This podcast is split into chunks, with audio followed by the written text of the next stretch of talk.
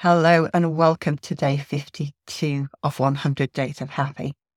I've had an absolutely lovely weekend and it just reminds me that right now, when we've had Remembrance Day, when so much chaos is going on in the world, that taking the time to appreciate the ones you love, the moments that you have, really simple moments of just taking time out and doing something nice for yourself, whether it's going for a coffee with a friend or whether it's taking a hot bath, doesn't have to be large and bold.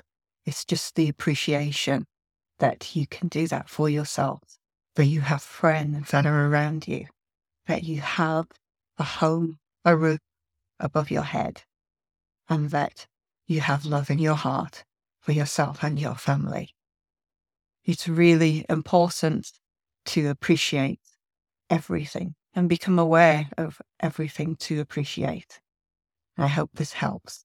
Have an amazing evening, and I'll see you again tomorrow. Bye for now.